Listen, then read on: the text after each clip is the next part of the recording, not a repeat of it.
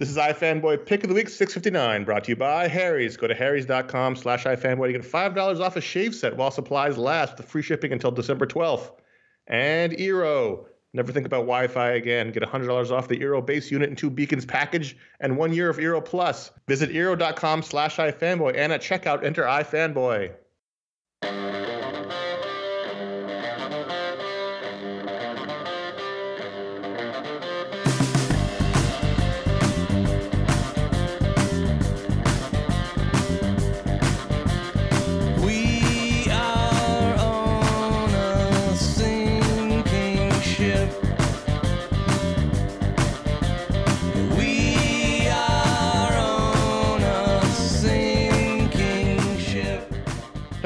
Hello, welcome to iFanboy Pick of the Week episode 659. I'm Conor Kilpatrick. This is uh, Josh Flanagan. Oh, Josh, that's my wrestler name. That's Yep. when I do the South American circuit. That's what they call me.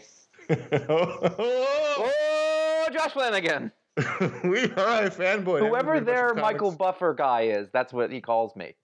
one of us picks their favorite book, call it the pick of the week. We talk about that book and other books from the week, the patron pick, patron powers, if we have time listener mail. It's fun. It's a fun, good time. I don't know what happened. I had some caffeinated tea before the show. That could be it. You uh, there's bits.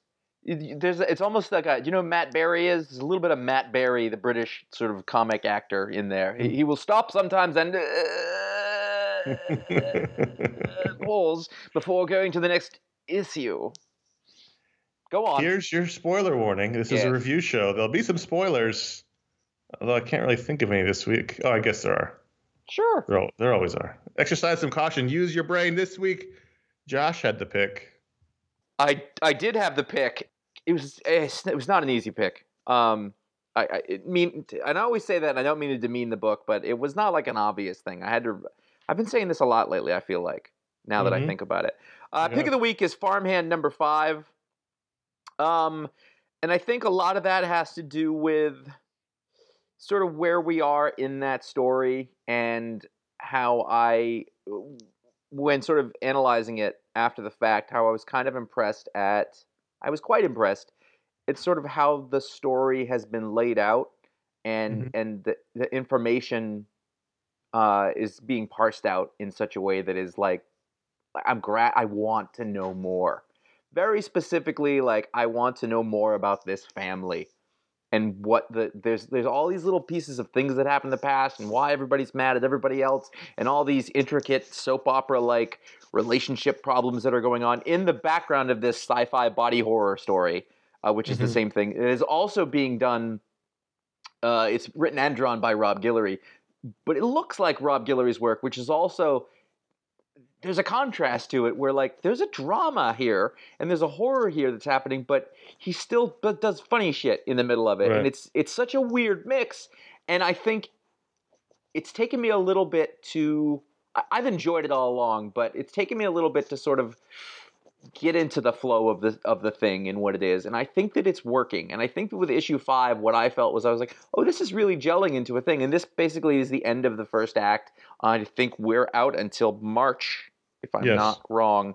Uh, so he can he can keep on schedule.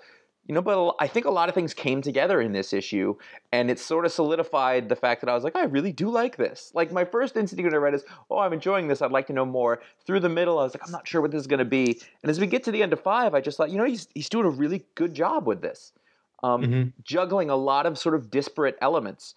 Um, I I really think that the character drama, the family uh, conflicts, and things like that are are very interesting because it would be one thing to have characters who are mad at each other all the time and sort of interact uh, while fighting, which is really an easier thing to do in a comic book.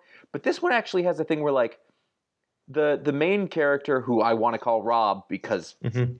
he looks like Right. Rob and he's a stand-in for Rob, but you know the main character and his dad like they definitely have a conflict going on, but they still are interacting with each other all the time the way that families do Right. and and the same thing with the sister uh, you know like they care about each other and they're doing things out of duty and that you have to do for their family but there are big problems between these people um, and then in the background you have this just this other weird science monster crap going on, which you know, like everybody came for the um, what is it called, the charcuterie? Is that what they call Mhm. No, the boucherie. I'm using my different my different French words uh, for Right. food, uh, where the whole town gets together and they they they roast a whole pig and everybody pays and they take some and it, it's a it's a really cool, uh, real local thing. That's like, oh, this is a thing that happens in this place. It doesn't happen where I live, so that's interesting. Also, it's a huge roasted pig, so you've got my attention. Right, Um, deliciousness. Right. Uh, and then, you know, it's boucherie, so you know, like, oh, but that's going to be great. Um, like, and that's a thing that happens where they are, which which I find interesting. Other other places that are ostensibly in our culture, but that are you know slightly different. And then you know they open it up, and inside's all green and, and weird from the weird science stuff, and like that's not good. Uh, there's there's there's a police chase. There's a procedural going. There's a lot happening here, and it's fairly well balanced. I think. Um, I really enjoyed the issue. Um, I liked a lot about it. I liked a lot of moments from it, and at the end, it left me with uh, a lot of sort of questions, and I want to know what's going to happen next, and I don't get to know for quite a while. Um, Yes. I just it's covering a lot of ground and, and doing it pretty well, and that's why we're here. Um, yeah, I think I think it's good. Um, I don't love it overall. I think we talked about this last with last the last issue. It's I find it maybe more interesting than good, Mhm. and I find it more interesting to see Rob Guillory work through his first book like this, where he's writing and drawing a very intricate story, and he's getting better at it as it's going. Yeah. Um, but I don't know that I love it. I don't even know if I really like it. I, I do like it, but I don't. I I, no, I understand where you're coming from completely. there might be too much going on. He might have too many balls in the air. None of them have fallen, but it it is hard to sort of grasp onto any one storyline because there's so many of them. Um, I find the horror plant part probably the least interesting part. I, I I- yeah, I think I'd probably agree with you there. But, I don't find mean, it. But I don't find it irritating. Like when it shows up, I'm like, Ugh, get on with it. I, I there and there are other stories where there is where that is happening, um, Mhm. Where you can sort of get into part of it and then part of it you just don't care at all about. I want to know the background of this. Like it, it kind of doesn't make sense, and I want to see if he can weave it together. And this guy who's in his overalls, who's also working on a big science factory, and there was a, a brain experiment that went wrong, and I don't know. There's a, there's a lot of things, and I kind of don't mind it. I kind of look at it like like a soap opera or, or like Mhm. overly over over drama, you know, where, where Yeah. it's just wow, this is there's a ton happening, and I don't know that that's a problem, and really that's up to him to drop the ball or not. right. No, Uh, I it's think tricky. the character stuff is definitely really interesting. The family dynamics are really good. Yeah, and I think and I that's like the and I'm finding more the town more interesting because we're only five issues in, but we're Yeah. we are learning a lot in these five issues. Um, and so I have no doubt that in another five issues or so, it'll be that much more interesting. But um, I don't I don't dislike it for sure. It's good. Mhm. Um, Yeah, I this just don't- isn't one of those like uh, you know. I'm not gonna make this the pick of the week and be like, this is it, this is the thing for everybody. Go pick it up now. Do not go pick this issue up now if you have not been reading it. But we Yeah. do so many, you know, like number one issues and and sort of starts of storylines and and I think sometimes I like this week I was at a point where I was like, I really want to appreciate something that's you know in the middle of things that is going really well. And i and i and there's a place for that. So like this you know this is an ongoing thing. I could do this i could do this for any issue of strangers in paradise that's been coming out Mhm. something like that. Um, Right. but you know in comparison to all the things that we've read that we've been talking about um, i think this was the one that i, I felt i appreciated the most uh, this week. There were a lot of other things that came out that were good that we've definitely covered before. And we've said oh this was good. And it was good in the same way.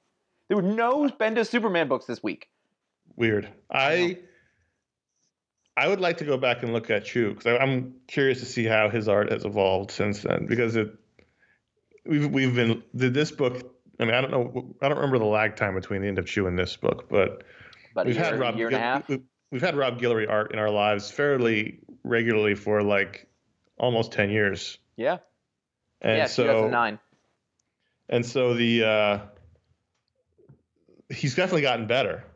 I, I'm just curious. I'd be curious to go back and see how much better he's gotten. Uh, yeah, I bet a lot of that falls into sort of his uh, efficiency. But I know that he's scripting this. Like he's he he does a full script for himself beforehand. I think that I think the production is probably better than Chew, certainly earlier on. Mhm. And I think this I don't know. I think the storytelling, I think there's some things that he's doing here that dynamically wouldn't have necessarily worked in Chew. Right. Uh, there's a bit where the girl, the lady, is at the mayor's house, and and there's the trippy thing where the flowers coming out of her eye, and it's a two page spread.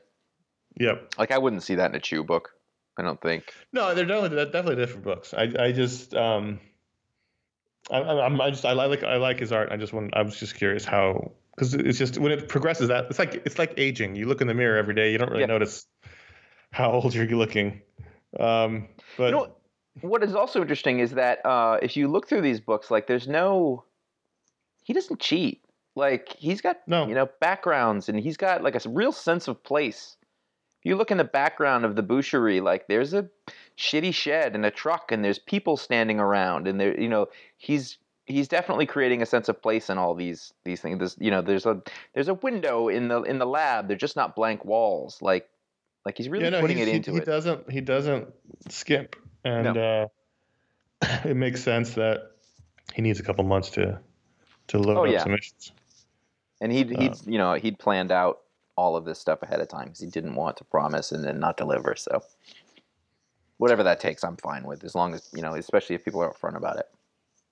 Yeah, and, we, and we've talked about this before. I mean, these kind of books usually need that built in. They don't have the infrastructure that a Marvel or DC has to keep it going every other week or whatever that happens now.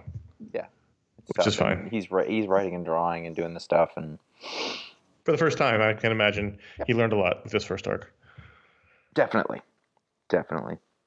So the first big release this week was the Green Lantern number one. Grant Morrison, Liam Sharp. Grant Morrison's return to the DC universe. Qu- creepy, Quitely variant cover. Um, this is my pick of the week. I can see that. Um, I there was a there was some reasons why it wasn't mine. I think was that uh, as I went through it, I enjoyed it. I enjoyed it a hell of a lot more after Hal Jordan showed up. hmm Um, there was some bits at the beginning where it was like all the aliens talk Yes. stuff, and I hate that. Yeah, you hate phonetic talking. I know. I know, but it's also just like trying to come up with like like the making up of a of a, and it's not even that it's it's bad. I just don't like it. Uh, but also it reminds me of a different time and era of comic books. Like I feel like that Mhm. was really common at a certain point. I was like, oh, this is like the British comic scene that he came from. You know, Well, this is that's part of the reason why I love this, and and we've talked before about Liam Sharp, who did uh, Wonder Woman. Wonder Woman for a while with Rucka, and then he did that Batman Wonder Woman miniseries that he wrote and drew, and and uh, I haven't really connected with his art up until this point because he's just strange enough for this. Ah, I see what you're saying. It's like the the drawings are really strange, but the style is not. It's a, the style seems very straightforward, but then like, Like, this is a strange Grant Hal Jordan. Like there's a yes, I'm looking at page 24. There's like a full page shot of him, and he's really long and lean, but super muscular at the same time. It, it looks like that era of comics you were just talking about. yes, it And I does. I thought that really worked for the book. I thought it, it felt uh-huh. right. see- I I mean, see there's some that. really terrific stuff in here, but also some really weird stuff. And I mean, if you just go a couple pages next, page 27, where he's flying up to Oa or to New Oa, and that's a great shot of Hal Jordan. I think there's there's a lot of weirdness here, and I think that probably works for what Grant Morrison is trying to do, which is basically what we had been saying for years we wanted Hal Jordan to be, which was just space cop. I did at like by the end of this, I was like, oh, this is the space cop story, and they they very much played it that way for a while. It was it was strange enough that I I was like, which Grant Morrison are we gonna get here?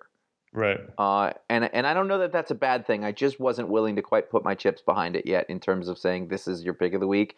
Sure. Uh, but by the end, I was like, all right, okay, this is this is like, it's it, it seems like if there's not a strong Green Lantern book, Mhm. like a, a Hal Jordan book, then there's not a strong sense of Hal Jordan anywhere. Yeah, because he's not like he's not in the Justice League. So we obviously had a we had two Green Lantern books previous to this. We had Green Lanterns, which was Simon Baz and Jessica Cruz, and then we had Hal Jordan, the Green Lantern Corps, which was everyone else. It was Hal Jordan and Kyle Rayner and Guy Gardner and John Stewart. And But I mean, correct me if I'm wrong. I I sampled in both of those, but you know, neither of them like the the Hal Jordan book didn't stand out to me all that much. No, they were they were solid.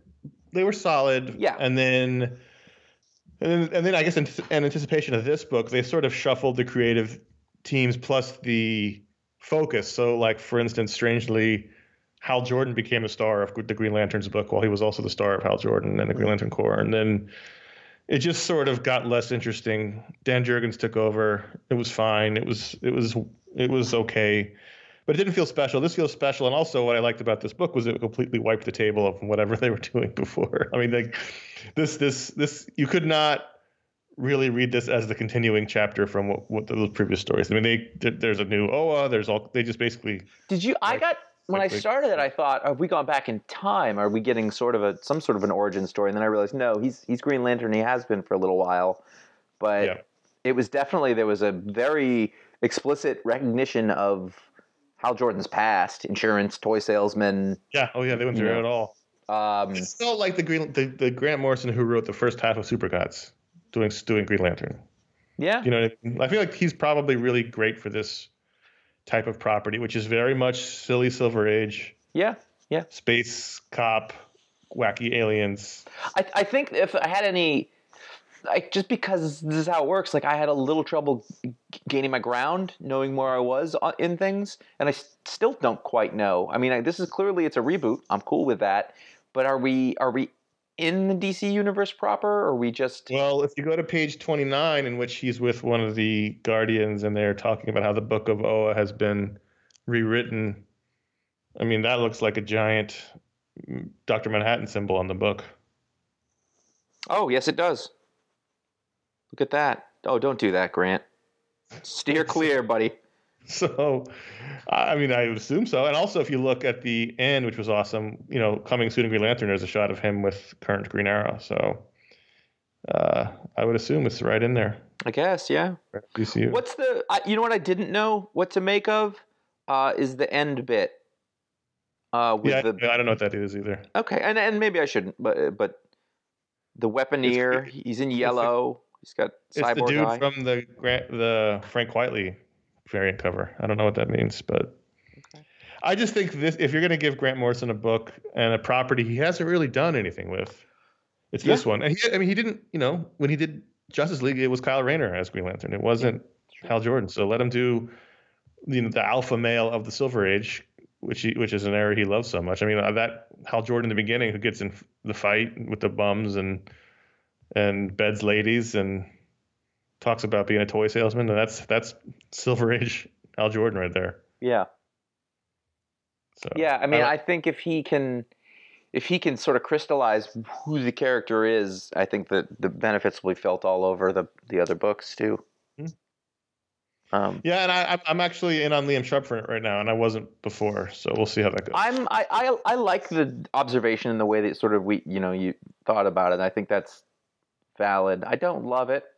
no, it's it's a definitely a particular style that you don't normally like, and I don't normally like necessarily either. But I just think it feels very much like this is a '90s, in the in a good way, '90s. Yeah, but you're right. There's a weirdness to it that I think, you know, the like, it's like uh, I was gonna say, almost like an Al. Like it, see, like at first blush, it's like this is like an Alan Davis kind of thing, Mhm. like a straight up sort of, uh, you know, or or um, Dan Jurgens, or you know, just like that guy. You know, this sort of does this sort of straight up figures. But then, but then you really do get some creepy monsters here. That is, is a different thing. Yeah. Um, and you mix those two together, and and that is not what I'm used to seeing. And that you know he's he drew some drew some stuff here, man. this style didn't work really with Wonder Woman, and, it, and it didn't work in the Wonder Woman Batman books from my eyes. But I think it really works here. So I'm looking forward to it. Cool. He's he's the Green Lantern, so he's the main one. Yeah, he is. That's Well, I was thinking about that on Wednesday as I was looking. Like when you hear the name Green Lantern, who do you think of?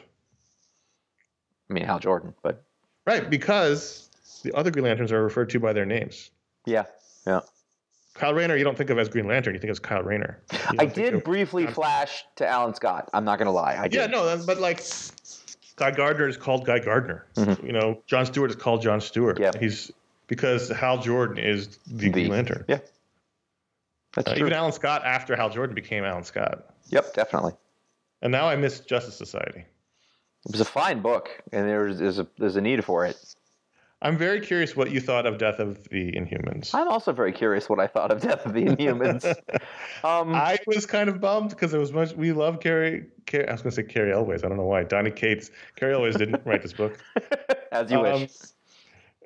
I, I didn't feel like this stuck the landing like at all. I wasn't entirely sure it was a landing. um, there's a bit, you know, I enjoyed, uh, I enjoyed reading it. I enjoyed the bits. I, uh, you know, but yes, you're right. There's a bit where um Black Bolt goes in and he shuts the door on them so that they can't come in because he's figured something out. And I read it three times, and I'm not sure what he figured out. no, Um, because they. So the opening, the opening of the book, and this is important, is is how there was a prophecy. They go through the Midnight King prophecy again, which has been the whole impetus of this book, is that someone, one of the Inhumans, will destroy everyone, and Black Bolt, he knows the truth of the prophecy, right? Mhm. And he has he has one more big scream in him before his voice is destroyed, and so the whole buildup is that he's going to do something really crazy. That is the both the prophecy and his final scream. And let's take an interlude to to really appreciate the joke from Beta Ray Bill, who doesn't understand the sign language. yes. That was a terrific. That was a terrific double panel joke. What are we doing? um, and so you think I just looked at it gonna- again. I like that that he whispers in like like he tries it with Karnak, doesn't get anything out of it, and then he turns to Medusa like, "Can you help?" Yeah, no, that was a great. I laughed out loud for a good minute. Um, so he goes into the room with all the bad Kree, and as you said, shuts the door. The, and then we get the return of the the prophecy voiceover, and you think, oh shit, something crazy is about to happen, and all he does is just kill all the Kree. But he did kill like eh, so. As you go in there, though, so apparently he's using more his not screamy, but his like you know specific. Is he using his big scream, or is he using his little tiny weaponized scream that he's been No, using? it's the big one. Okay. Well, as he goes in there and he looks at the uh, v- Vox Voxum Voxi, Moxeye. uh, you see at least one of them is Triton. Oh yeah, you're right. Uh, so he's killing those guys. Now, good news is Lockjaw survived this story. Lockjaw survived. Crystal survived. Yeah. Medusa survived. I mean, everybody basically but Triton. Right, and then whoever these other guys are supposed to be. And then the other thing I thought was that I I thought that Vox was I thought that we like we thought Vox was a person, and then it turned out that Vox was just sort of they make these Voxes uh, of the out of the bodies basically of the in, Inhumans that they capture. But in the beginning, like there's a Vox here. Is that Crystal? Yes, in the beginning it's Crystal. Okay. At the end, at the end of the last issue, we saw her becoming a Vox, So he killed some of the Inhumans. but not the main ones. And I mean, it's like the, he, it's, it's the death of the Inhumans. There's one point where he said the, the Inhumans must die as he's scream, doing Yeah. the scream, and it just doesn't feel And I like don't a, weighty thing has happened. Well, most th- and then the he walks out. They say it's over. She says, "Your voice." It's gone now. I know, but I don't think that they. I don't think they hammer that home enough. Yeah, well, because you only Very get pages. subtle. Yeah, no, yeah. Come out of the room. I, I mean, honestly, I, it's over. I feel like we got shorted an issue. This, I, I feel like this needed to be another issue. Yeah, it just it just felt after a very interesting and fun. We really enjoyed the first four issues Yeah. miniseries that built up to this big moment. It felt like we didn't get enough of the moment and or the aftermath. Yeah. Like, what does this mean? What does this mean now? Is it are they putting them on the shelf again? Are they coming back? I mean, now he's depowered. he's depowered, but all the main Inhumans are alive except for Tri- uh, Triton. And, and there might be another one out of those people that I'm not thinking of, but uh, yeah. It's by the way, it just I, this is a great cover. That that drawing of uh, Lockjaw on the ground is by Yeah. Kaare Andrews. It's, a- it's fantastic. It's it was a weird ending. Yeah, I was I was a little disappointed. I was really looking forward. I thought, you know, the final issue of this great miniseries we really liked, and it's going to be, you know, up there. But it just it, did- didn't work for me.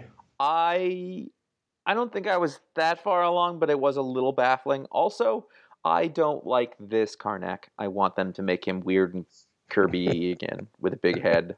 not this. You don't you don't like Warren Ellis Karnak? I did like that story an awful lot, and I like that in that context. But if we're back to here, I don't want it. I, I want him to just look like. a Well, let's cartoon. maybe put maybe put up on the shelf for a year. Yep, that's fine. The TV show was a bust. You know, let's just let's just put him back on the shelf. The X Men are back. Are you still reading Nightwing? You know, I kind of forgot that I made the 50 pick of the week, and then I saw that 52 had come out, and I was like, I missed 51. And I feel like that was about a week ago, but whatever. Uh, then I was like, all right, maybe I'll read it. And I saw Scott Lobdell, and I said, eh, Conor will let me know. I actually didn't. I didn't dislike this. I remember we talked about. Oh no, maybe you were out in the show when we talked about 51. Maybe that was Paul. Uh, in 51, uh, Rick burns his headquarters, and uh, a, a weirdo cop finds the burned out headquarters and puts on the Nightwing suit at the end. So in this issue, there's two things going on. One, at the, at the end of the last issue, somebody tried to mug Rick, and he went into Nightwing mode and beat him up, beat him up really bad, sort of unconsciously. And so in this issue, he's dealing with the, the fallout of, oh my god, I know I'm I was a superhero. I don't really like it, but inside me there's this sort of, uh, you know, automatic response thing. Mhm. So he's a little freaked out. Although it's fun, he's a little freaked out. And then in the in the, other- in the other sort of storyline is this cop is calling together his three most trustworthy friends, two of whom are cops, one's a fireman, to become the Nightwings. They're going to wear all of his old costumes and fight crime. And it's kind of stupid, but I mean, if we're going to go for it, let's go for it. So, I also, I also just really like Chris Mooneyham's art a lot. yeah, no, that's that's completely valid. So, here, like, if It's he's stupid. had a personality switch where he's not Dick Grayson, He's Rick. he's, I know, I'm- but like, in the- fact, there is a dialogue. I'm Rick Grayson now. Not even with a K. R I C. oh fuck that, like Rick At Oley, give him the at least give him the K. the whole planet is a city. um, Can a brother get a K? I mean, no. Um, but like, okay, so if he's if he's lost that thing and he doesn't like being a superhero, that is 180 degrees from the one guy who loves being a superhero, Yeah, and, and uh, that's problematic to me. he. I mean, he recognizes there's fun in being able to jump from the rooftop onto his cab, which he does here like a aerialist. But he's a little scared of what's inside of him, only because he doesn't consider himself someone who can really destroy someone with his fists. You know what I mean? And that's sort of interesting.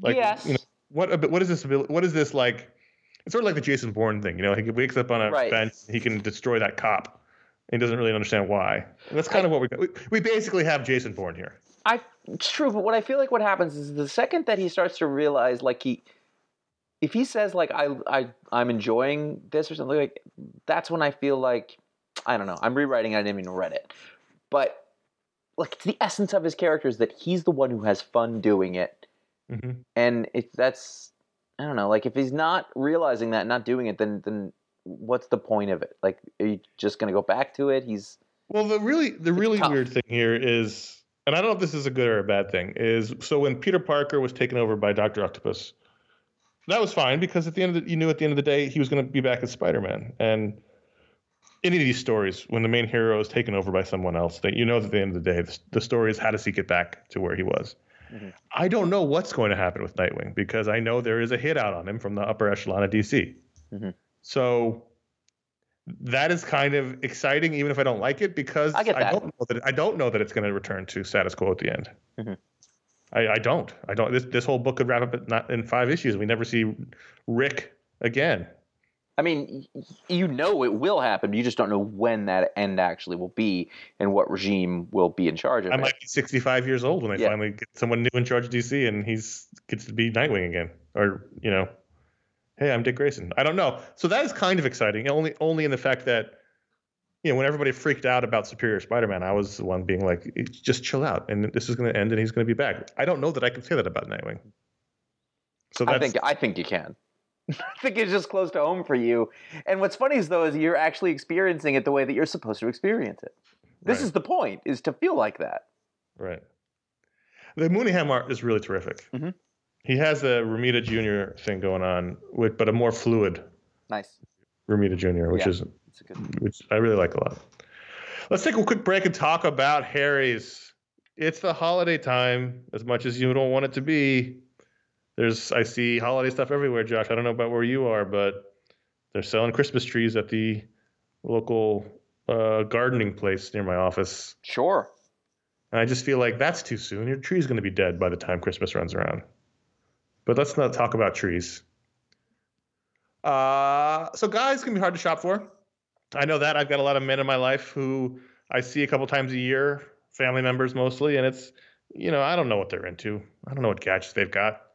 But it's really simple to get them a shaving set. And Harry's is the perfect gift for that. I've actually used Harry's in the last two previous Christmases to give out as gifts. Maybe even three, actually, now that I think about it. Who's Uh, I left for you to give Harry's to then? Well, I still have a couple.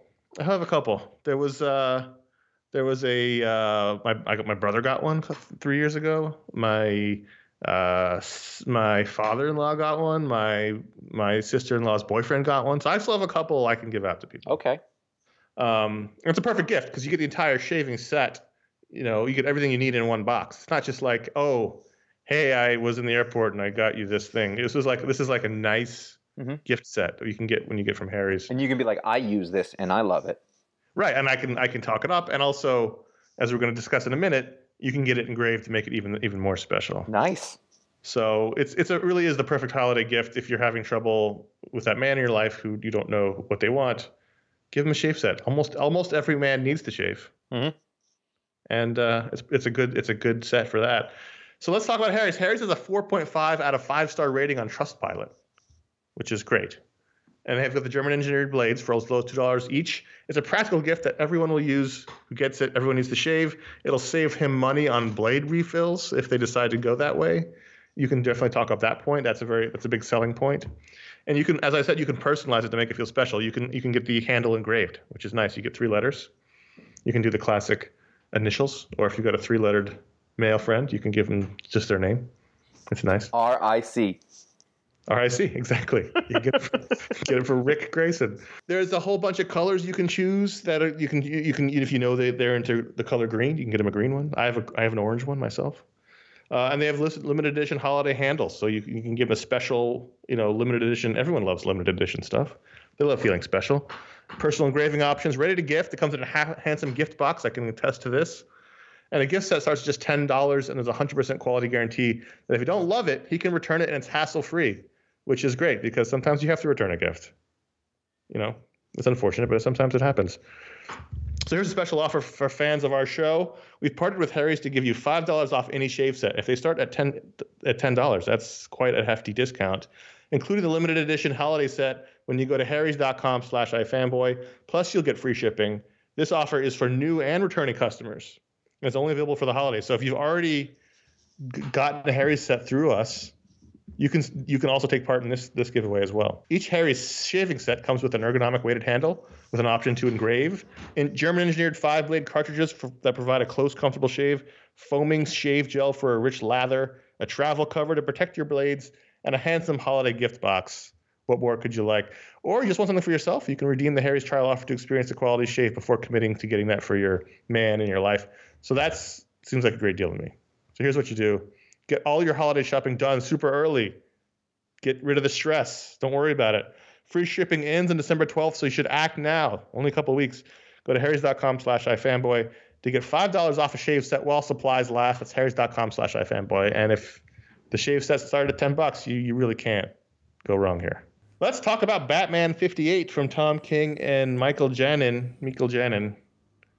Um, I was not thrilled to see Bane. I had forgotten about that storyline. It was one of my least favorite storylines on this run, but I actually did like this issue. Yeah, yeah. I mean, I, I kind of forgot that that was the thing, and I was like, all right, this is the overarching bit that I, The whole I story, actually. I really liked the. Is it been everything since the beginning? Almost, but I think once he started started the uh, like mythology of his run, it was pretty early on that he fought Bane. We didn't like it. It was, but then I guess the whole point is that he somehow caused their breakup. So this has all been Bane. That's right. You, you know what's interesting is this is this is issue fifty eight. You know, this is the equivalent to a five what we would have called a five year run. which is a fairly significant mark on a character on something for me that's still like if you were to ask me feels new. Well, yeah, because it's been like two years. I know, but even that's a long time. So that's that's interesting to me. Um, I really they were and I don't know much about um I don't feel like I know much about Penguin one way or the other. So the the person who was killed was that his daughter or his wife? This his wife. I I don't remember that character. Okay. Um. uh, either way, I really, I really like the sequence of, all right, bring me a top hat, a tuxedo, and an umbrella. Fights Batman, gets checked into Arkham. Like that's what he has to do to go take a meeting. Right. Right. Um, which I thought, I thought that was a really fun sequence. And you, he could have made that last for like half the issue. I would have been fine, but he did it in three pages. yeah, that was a really smart sequence. So, but Penguin has to go meet Bane, so he fights Batman, gets thrown in Arkham. Bane gives him some orders because Bane's running everything, I guess, secretly. But but I like that the swerve that Penguin uh, does not follow the orders. I think that was a big swerve because I was like, please don't do the Alfred thing again. I was like, so the whole thing is Bane wants Penguin to kill Alfred. And I was like, hasn't the poor man suffered enough? He didn't have a hand for like two years. We're not talking about that. So, also, so the the the plan was they, they they throw a bird, a dead bird, through the window, which causes him to clean up. They're going to shoot him in the head. Don't don't you feel like he would have like really strong or bulletproof glass everywhere? I do. I do. And I also feel like he would have excellent instincts. Alfred himself. Yeah, I mean, I just feel like the house is a bit more impenetrable than just for being yes. able to throw a bird. Yeah, and he'd, he'd have like like they'd have radar that there's a helicopter in their airspace, or Right. that somebody had gotten close enough to throw a a uh, a bird into it. You've got Alfred, who moments ago was cleaning a Tyrannosaurus tooth while hanging from the ceiling upside down in a huge cave. You know, he's not an incapable person. No, Um, but I'm glad they didn't shoot him, and I'm glad that, that Yes. there was a swerve. That that was interesting. Yeah, no, I agree. The, the penguin swerve on the last page really made the issue work. I think. I also like that, um, despite Commissioner Gordon's best efforts, not even Batman will talk about how dumb it is with Nightwing right now. No, why would no? Don't. No, it's no no need to.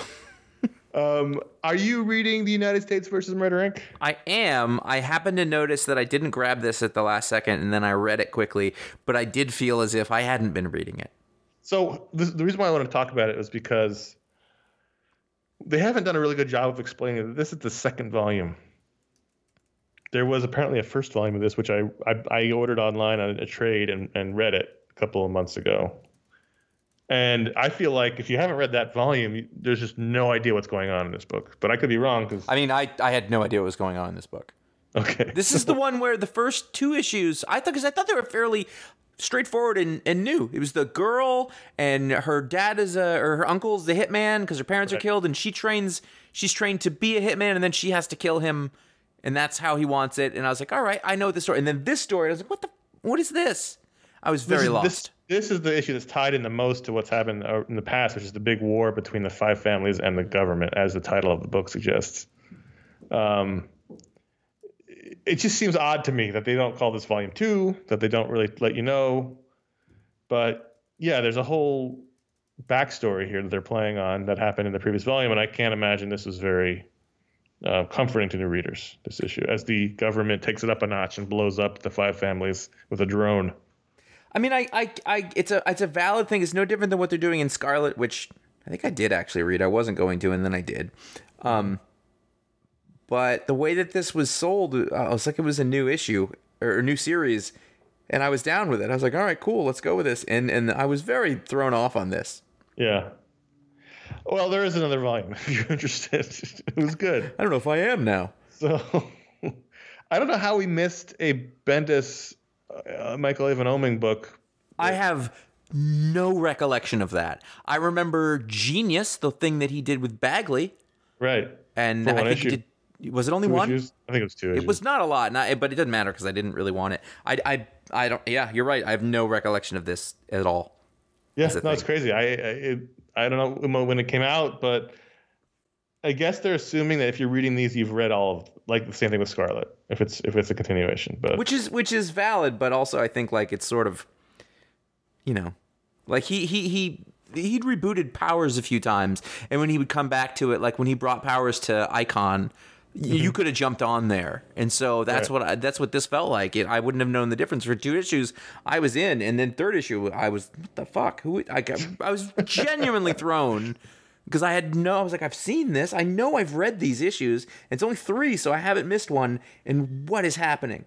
Yeah. I didn't even know who anyone was. Yeah, it that was tough. This was the one that was really tight. Eh, what are you gonna do? What are you gonna do? You think they would reprint it though? I guess. I don't know. I don't know how long ago it was. I don't know how many issues it was. I don't know who published it. I think it was six, and I believe you know it was published under Icon. Okay. Whatever. It felt, it felt like a six issue trade from the Uh-huh. heft of it. But what is the Outer Darkness number one? This is uh, John Layman's new uh, series from Image. Um, it is a space sci-fi. Kind of Star Trek. There's a ship. Uh, there there are some folks on it. There are aliens. Um, it's got its own sort of set of politics and you know uh, dangers and stuff like that. And uh, I did not expect it. I did not know what it was going to be. Um, most of the crew seems to be black. The the big boss man, or there's some some sort of you know like uh, shady contact is is an Indian. There's a lot of Indian Hindu kind of folks. Um, there's aliens. Uh, The the ship he get like basically like there's this captain and he's you know he's like Kirk he he you know he he skirts the rules but he gets the job done and then he forces them to give him a ship at the end and he gets his old ship back and uh you know he's you know, he, he plays tough to get his ship back, and then he's walking on, and all the new people are disrespectful to him, and then they find out he's the captain, so they do, and then he finds out that his ship has been uh, fitted with a, a god engine.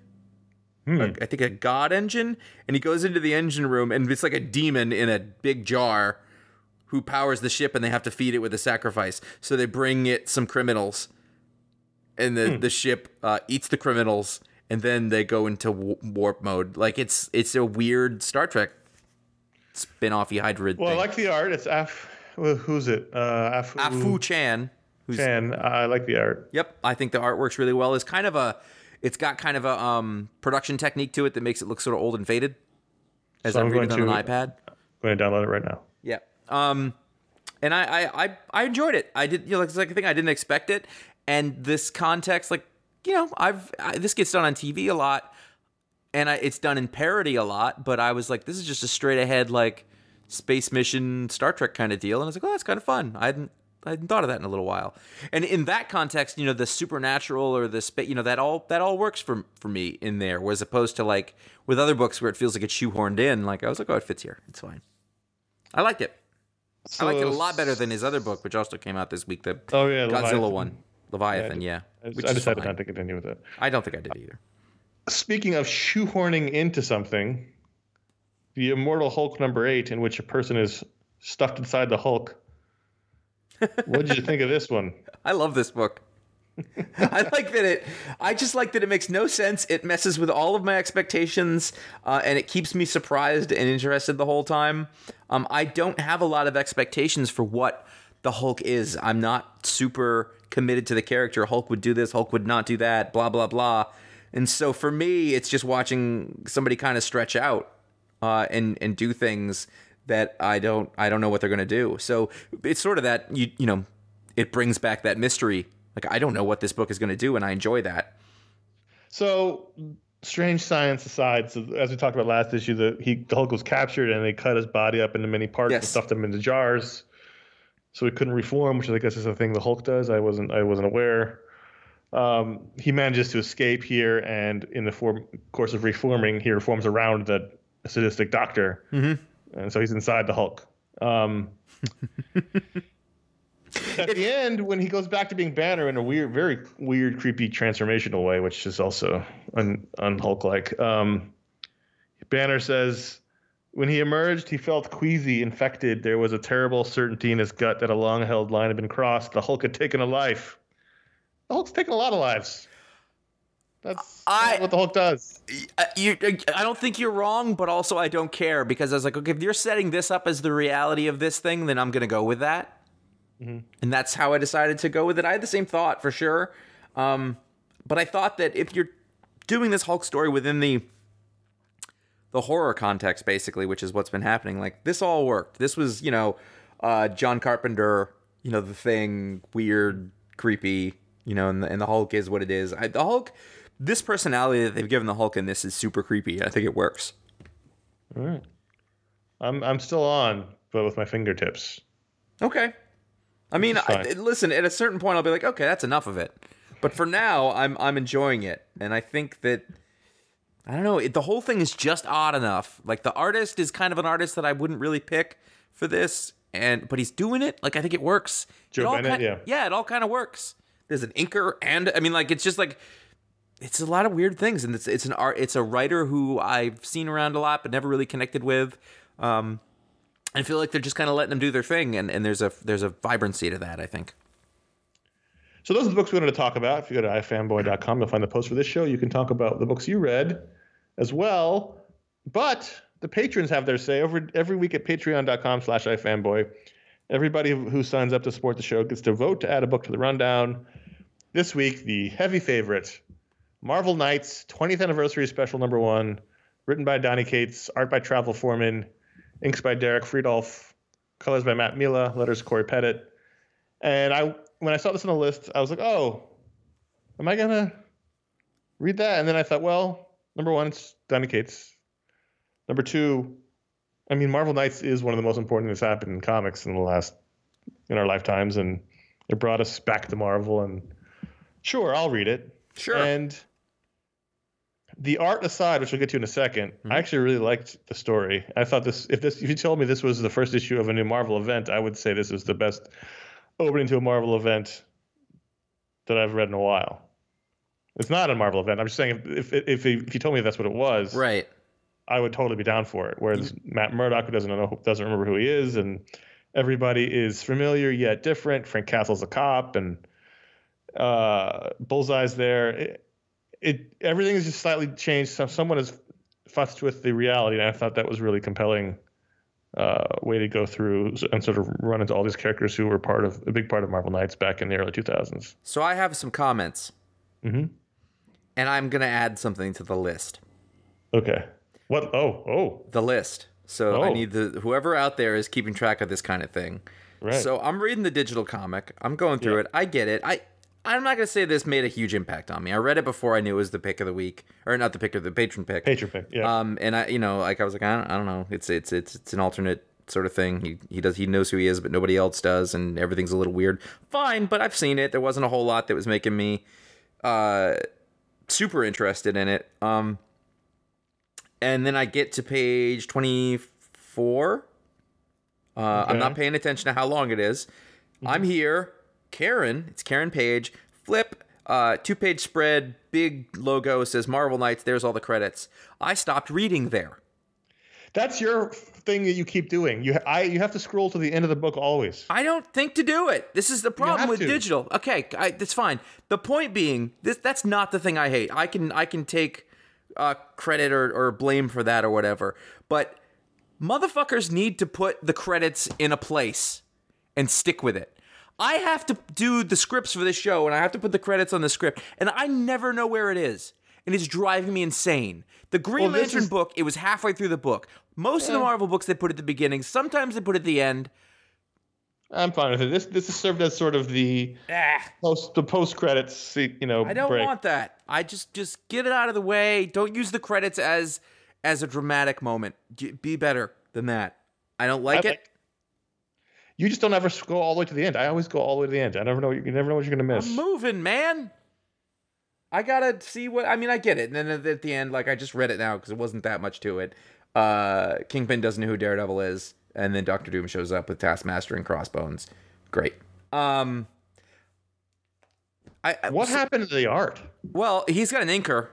Right, and that was not a good thing. I think that had a lot to do with it. I thought it was a. You know what's funny is that I thought that the travel foreman art was more. Um, uh, it was like they had mainstreamed it. Like it just Yes. was like e- more palatable than I guess his normal stuff.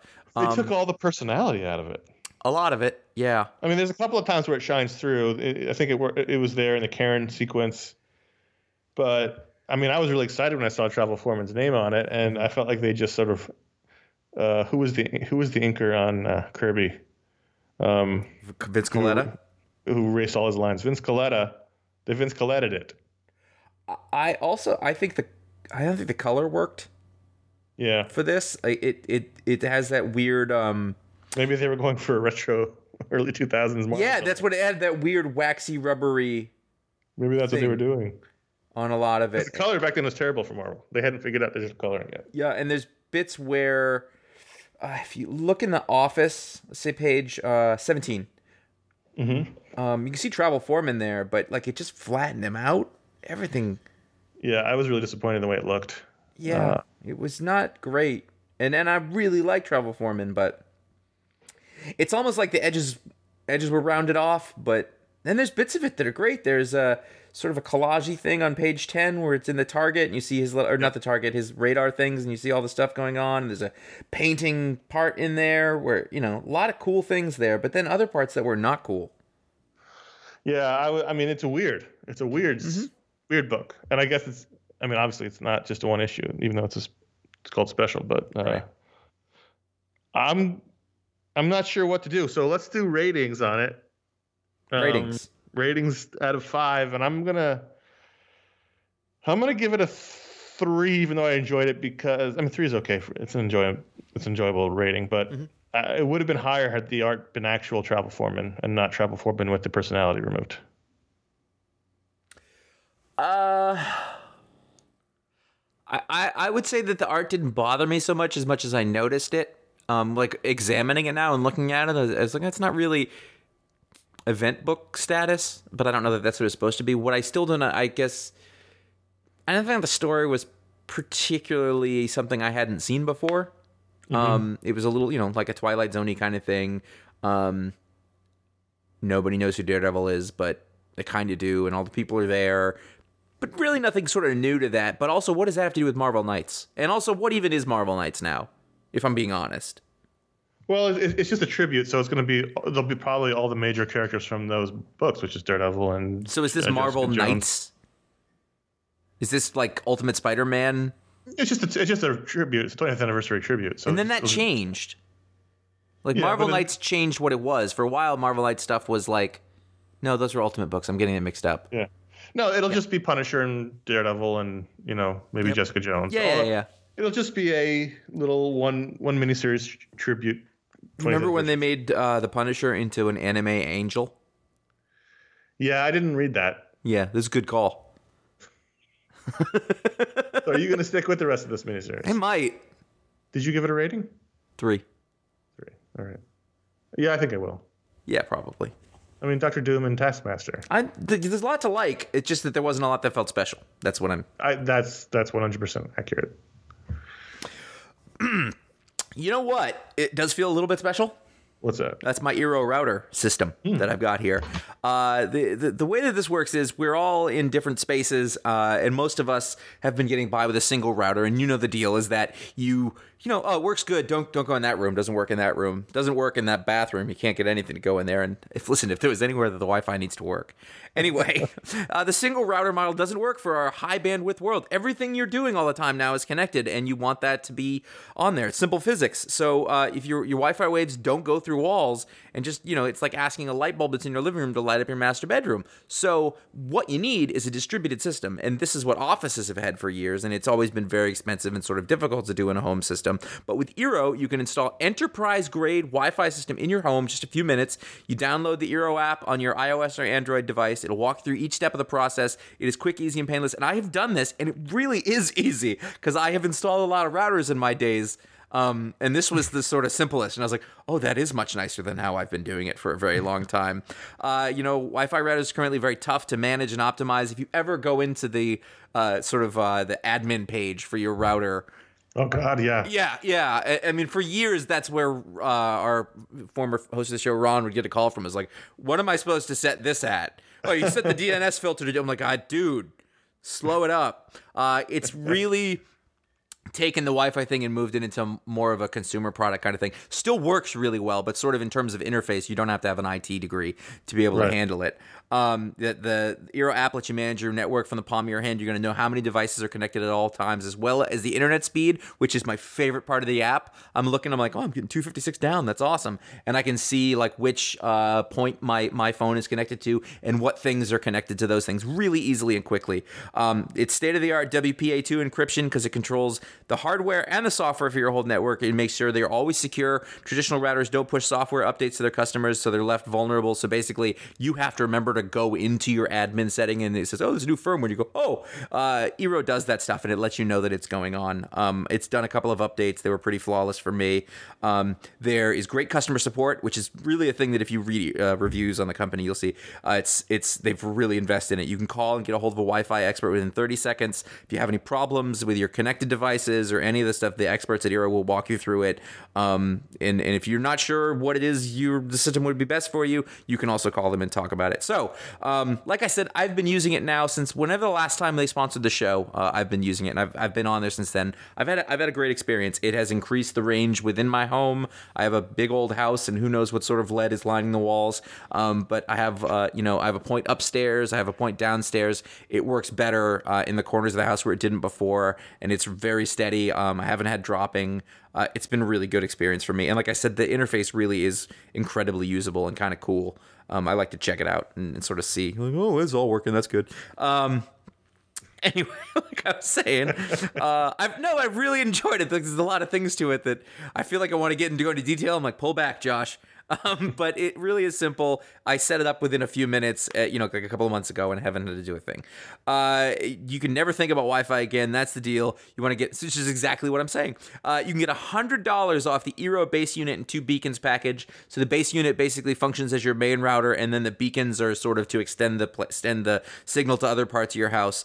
Um, one year of Eero Plus is included with that, which is sort of their uh, hyper uh, security program and and and that uh, you can go to eero.com slash ifanboy uh, and check out uh, using the code ifanboy. When you do that it's $100 off the base unit and two beacons package. It's very nice. The whole the whole experience and packaging is super cool and uh, i was really glad to be uh, on that. So thank you. So you can podcast from anywhere in your house. i am doing so as we speak. All right. Well, thanks to Eero. Um, but let's talk about some more patrons. Every week at patreon.com slash ifanboy, you can uh, help the show out. We, we do appreciate that. We have our stretch goals we're trying to hit, and we're getting closer every day. In addition to the voting on the patron pick, as you give it the $5 or higher level, you get to have your very own patron superpower given to you. Sometimes it's dumb, sometimes it's not so dumb. We'll find out live on the show. We're gonna find out right now. Uh, Ryan Tardiff has the power to cause spontaneous laughter in anyone he chooses. So he like zaps you and you start laughing. Yeah, or just or like it- like almost think of it like the Purple Man. Mm. He wants you to start laughing. You're going to start laughing. That's all he can do. Can't change your mind. Can't make you do something you don't want to do. Uh, Right. He just make you laugh. Now he could say a joke and then cause you to laugh, and you would think that that was because the joke was really funny. You could just start getting the giggles. Um, Right. He causes spontaneous laughter though in whoever he chooses. Humans can't make dogs laugh. Can't make dogs laugh? All right. What about hyenas? I mean, not any more than they normally would. I see. Okay. Aaron Turner can emit a sauna like steam from his body. Hmm. So he uh If nothing else, you're Okay. keeping your clothes clean, unless it's Yeah, I mean- suede, and then don't wear suede, Aaron. Keeps them pressed Mm-hmm. for sure. But he, you know, if you were in a room with him and you really wanted to, he could turn the room into a steam room. Could get your pores nice and open. That's nice. And if you sprayed him with a eucalyptus spray, you all you'd all have a nice thing going. Mm-hmm. I think that's So very he- nice. He can also, you know, steam can also be used for subterfuge. Okay. So there's a lot of op- a lot of opportunities for Aaron Turner here, but he, he has terrific skin as a result. Of I'm sure. Yeah, no, it's great. Yeah. And if he had a beard, for example, that would also be soft and, and lustrous. It's nice. It is nice. I like that idea. Rego Nurse uh, raps everything, and he does it really well. He He has, speaks in raps. yeah, he speaks he, everything he says is in rap, so it rhymes. There's a meter to it. There's a definite flow. Um, but that's that's how it all comes out. As if as if he was in an early '90s Baz Luhrmann film. I don't know if that was a thing that was actually done in that, but I picture it that way. So like uh, Romeo and Juliet. Yeah, yeah. Did they rap in that, or did they just sing? I don't remember. Okay, It's well, been like how many years since that movie? there's definitely there was definitely some rapping in it. Mhm. I'm there's probably a there's probably a better example of some sort of. I bet there's a really bad movie where they're like, no, it'll be teenagers, but everything they say is rap. It's a rap opera. It's terrible. But when Rego does it, much better than that. It's really good. It's just like, wow, that's that's an impressive bit of rhyming there. Could he win a Grammy? everything. Oh yeah, easily. I mean, you know, uh, talent is subjective, but it's objectively good. Matt Wiggins, through through the art of touch, can optimize any electronics. So you know, make he, he could touch your TV and the settings would all be to their optimal optimal settings. No more uh, image smoothing for you, old man TV, or Ron's TV. Um, if he touched your computer, it would you know clear out all old files and uh, make sure everything's up to date. But it would happen at a touch, so it's all automatic. Tell you what, that guy doesn't need to go anywhere near my Eero. It's all No, good. Exactly. But he could optimize everything. Everything like that. electronic. Yeah. It's it's it's it's at its peak settings and peak performance. So according to that, like like you'd hand Matt your phone and you'd be like, I guess it did make sense to put everything on iCloud instead of local backup. Because I never will quite know. Right. He he. That's if, if that's what's best for the device, Mm-hmm. he will optimize it. Yeah, I did go to a full iCloud system. He lives in a world where he doesn't understand anyone's problems with technology. So everything works really great. I don't understand. Does he not understand the specifics of it? Because that would be the best part. Yeah, no, he doesn't. He just says, he- he just says, Hey, what is this here that you set up? I don't know. I don't know. Works better though, doesn't it? Yes. That's great. Shall Um, we do an email? Sure, but if you wanted to get you want to get one of those powers, make sure you get over to patreon.com, patreon.com slash ifanboy at five dollars or or higher, and we thank everybody who supports us for that. Now let us email. Andrew from Barcelona says, I'm in crisis. I've I've never read any of the DC Crisis events, and I've always wanted to. Which Crisis events and or tie-ins would you recommend I read, and which are your favorites? I've been thinking about doing this for years. I like that, and I hope to find the time during this holiday season. Thanks for the suggestions. Didn't we try to find Andrew a, a comic shop, or was that a different Barcelonan? Uh, maybe, but Okay. what are the odds of two Barcelona and Andrews listening to our I mean, it's show? a it's a major metropolitan city. That's true. So I'm doing a cursory check of our YouTube page, and I don't see the Crisis show we did, which means it was one of those shows that got axed by Uh. Discovery. Um, so that's not going to help.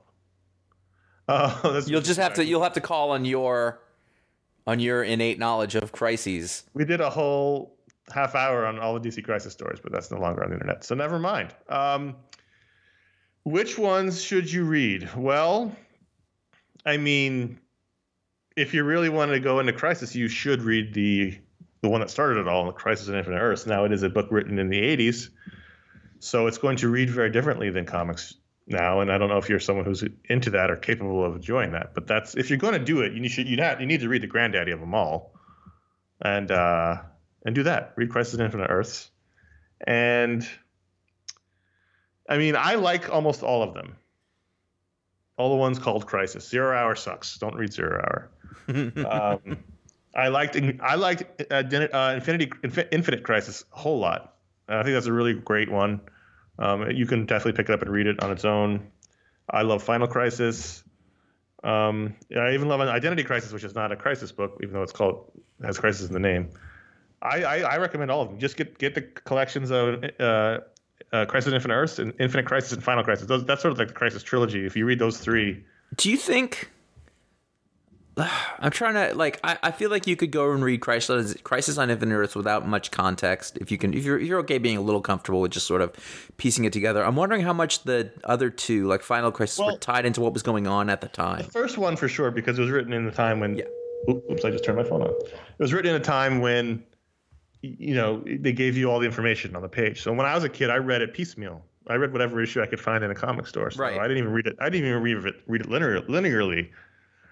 And it's fine if a, if a ten year old can do that, then then so can you as an adult. But um, Infinite Crisis, as I recall from having read it, however many years ago we did that show. Uh, as long as you have a knowledge of the DC universe, then I think you're fine. And I, I think that's true for all these books at the, at the end of the day. If you, as long as you know the characters, you may not get all of the things, all the references, and all the things that are happening, but you know they're supposedly written for a wider audience, right? They hope more people will pick it up than normals. Yeah. So I don't think that happened with Final Crisis though. it did really well. I know that, but it just it was it was pretty dense. But they all are dense. I, okay, so if uh, my I don't know if it's less biased, my differently biased opinion would be, I think as a sort of comic book reader who wants to have an idea about history of comics, place and things, like I think you need to read Crisis and Infinite Earths. Um, as a piece of comic book literature that is an important part of the canon. It it started a lot of things. It presaged a lot of things. A lot of things still refer to it. Um, it's really, it's a little dense and difficult, and a little dated in its wording. Basically, you know, like the sort of style of the scripting. Not bad. It's just of a different time. It's a Marv Wolfman one. Uh, the George Perez art is, I mean, it is Perez, right? I'm not wrong. Yeah. for Okay. Sure. It that that's really a thing Yeah. like that's a thing that that needs to be witnessed um, more than any of the other books we talked about. I think the most important thing is look at look at what this person did because that was not very usual. This that was a new thing and sort of like bring all of this stuff together and make it really wacky and it's it's over the top and it's melodramatic. Um, and it- it's really fun for that if you can get in the right headspace for it. A- after that, you know, if you really wanted something, and Conor said this doesn't really count, and I think he's probably right, but I don't care.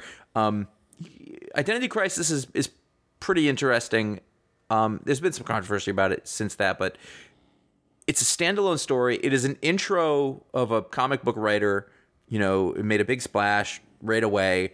Um, the art's great. It's it's it stands on its own, and it it like it's one of the few stories where like they take superheroes really really seriously, but it's fine. Like it's fun. You can you can sort of go with it, and it and it and it, it works for me. And it worked Yep. when I reread it too. And that's it. You would recommend just those two? Yeah, I mean, like if to start with, if you're like, wow, these were great, and you want more, then I think you go on from there. I mean, I think you can you can see. I don't want to even say you can skip Infinite Crisis because I think there really is a Act One, Act Two, Act Three. When you laid those three crisis stories together, I don't even remember the other two very much. So. Infinite Crisis involves so Crisis in Infinite Earths was that there was all these multiverses and it gets smacked into one. At the end, there's just one DC universe. Infinite Crisis does the opposite. It, it blows the multiverse back open. Um, it's directly tied to Crisis in Infinite Earths. Characters from that book reappear, and then Final Crisis is sort of the bookend on all of it. It's not so much the multiverse thing; it's more about Darkseid. But although there's there's a multiverse, Superman and stuff like that. But it's not so much about fixing the multiverse as it is stopping Darkseid. But uh, you get the return of Barry Allen there, where he died the first one. I think it all all three of those books sort of weave together to tell one overarching DC universe story throughout the decades. So if you want, if, if that sounds interesting to you, I would definitely recommend all three. If you just want to read the first one, read the first one, and that's fine too. right, yeah, but I mean, that's where you're starting in any case. Yeah. Contact at ifanboy.com. That's where you can write it and send your email for the show. We appreciate everyone who does that. And let's do some housekeeping. First, as I mentioned before, Dreadnought Legends number one, still available on Steam and Comixology. If you want to check out the book that I edited, written by Paul Montgomery, former co-host, and David Campo, former friend of the show. Uh, it's available now on Comixology, only one ninety nine, two bucks, which is about half the cost of your normal comic. So go. We'd appreciate that if you check it out for the holidays. It would, it would make us happy. Then you can get over to iFanboy or to your podcast feed. And you can download my Talksplode episode interview with Katie, Katie Cook uh, of of Nothing Special, of My Little Pony, of uh, Gronk, of uh, of many, many, many wonderful drawings, Star Wars children's books, and other licensed properties uh, on her career in cartooning, um, which I, I found very interesting because you know she's not the typical person who went to a show and met people with their samples and then did an indie comic and then wanted to come up in the mainstream system. It was a it was a different way of going about it. Um, and she's found a lot of success doing something that works within her style, um, which I think is really cool. And then next month we have uh, December will be the final Booksplode, the final special Splode show of the year, in which we talk about um, my heroes have always been junkies from Ed Brubaker and Sean Phillips. Yes, December. So December, yes, that's that'll be the next show. okay. And then let's talk about the holiday schedule. So, uh, longtime listeners know the, the show gets a little strange the last six weeks of the of the year. So we only have four more pick of the week episodes this calendar year. Pick of the week 660 is uh, November 18th. 661 is the, Thanksgiving show, uh, uh, November 25th, and then two shows in December. 662 on December 2nd and 663 on December 9th, and then we take a break, and the pick of the week show returns on January 6th. But in that intervening time, we'll have a couple of shows. The All Media show, which we look forward to every year, will come out on December 16th. And then we'll have Spider Man Into the Spider Verse on probably December 15th, and Aquaman probably on December, that's not right, December 23rd. And then also in that time, we'll have two hangouts for the patrons. If you're a patron at patreon.com slash ifanboy and a vision of voting and getting a superpower, you get to hang out with us once a month for an hour. We talk about nonsense. The November hangout will be on November 11th, and the December hangout will be on December 2nd. And so that's what's going on for the rest of the year. A lot of shows, but with some time off. Yeah, but there's you will you will you will not be lacking. That's that's the point there. There's eight. There's eight shows, so it's a lot going on. Head over to ifanboy.com Seven shows. and you can count the shows and make sure that you get that right uh, after it's all over. And then and then if that number is not right, you can write to us and say, Well, eight if you count the talk split. So eight shows. Yeah, sure. Uh, so that was ifanboy.com. You can find out what the pick of the week is before the show comes out uh, uh, on facebook.com slash ifanboy or following at ifanboy on Twitter. Uh, you can follow us individually, J.A. Flanagan on Twitter and Instagram, or just CS Kilpatrick on Instagram. And if you like the show, please consider writing a review on iTunes or even just leaving a star rating. The star rating takes one click and you're done. That's for any podcast you listen to. That could be your holiday gift to that podcast. Is leave them a rating on iTunes or a star star review. That or, or reverse that star rating and a, or a written review. It does help people find podcasts. New shows are especially uh, needy for those reviews and those ratings. So if you listen to a new podcast, give it a give it a shout on iTunes or any place you listen to podcasts. It really does help them. But even better than that is to tell your friends. Word of mouth is always the best way. Once again, this week, someone put out the shout for people's favorite comic podcast, and we got mentioned a bunch of times. We do thank everyone who does that. Um, anytime that question comes up, we do appreciate you helping to spread the iFanboy word all around the globe. Word. Even in Barcelona. Or Barcelona. Maybe a bunch of Andrews. They can all hang out and, and do Try really to find cool a comic stuff. shop. think and think about crisis. All right, that's this week's show. Until next time, I'm Conor. I'm Josh. Goodbye and thank you.